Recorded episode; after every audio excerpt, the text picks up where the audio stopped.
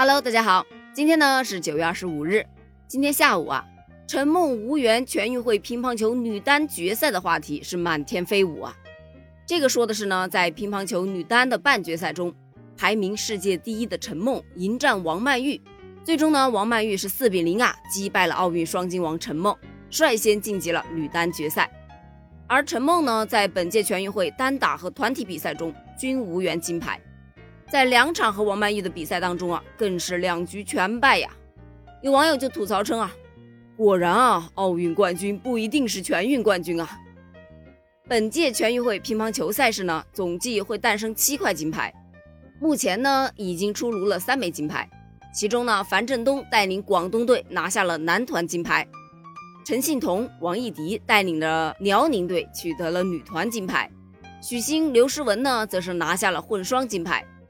而今晚呢，将举行男双的决赛和女单的决赛，一共会诞生两块金牌。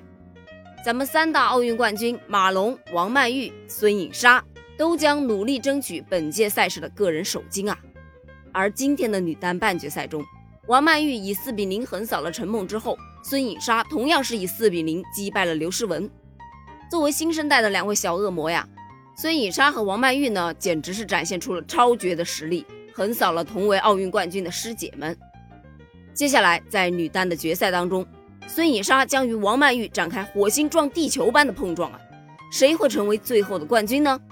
就我个人来说的话，我是比较喜欢人间止疼片孙颖莎的啦，期待他们的好消息哦。另外呢，在男双决赛当中，马龙和王楚钦啊将对阵严安和徐晨浩，他们这两组组合都是来自北京队的。所以啊，男双决赛也是被北京队霸气包揽的冠亚军了。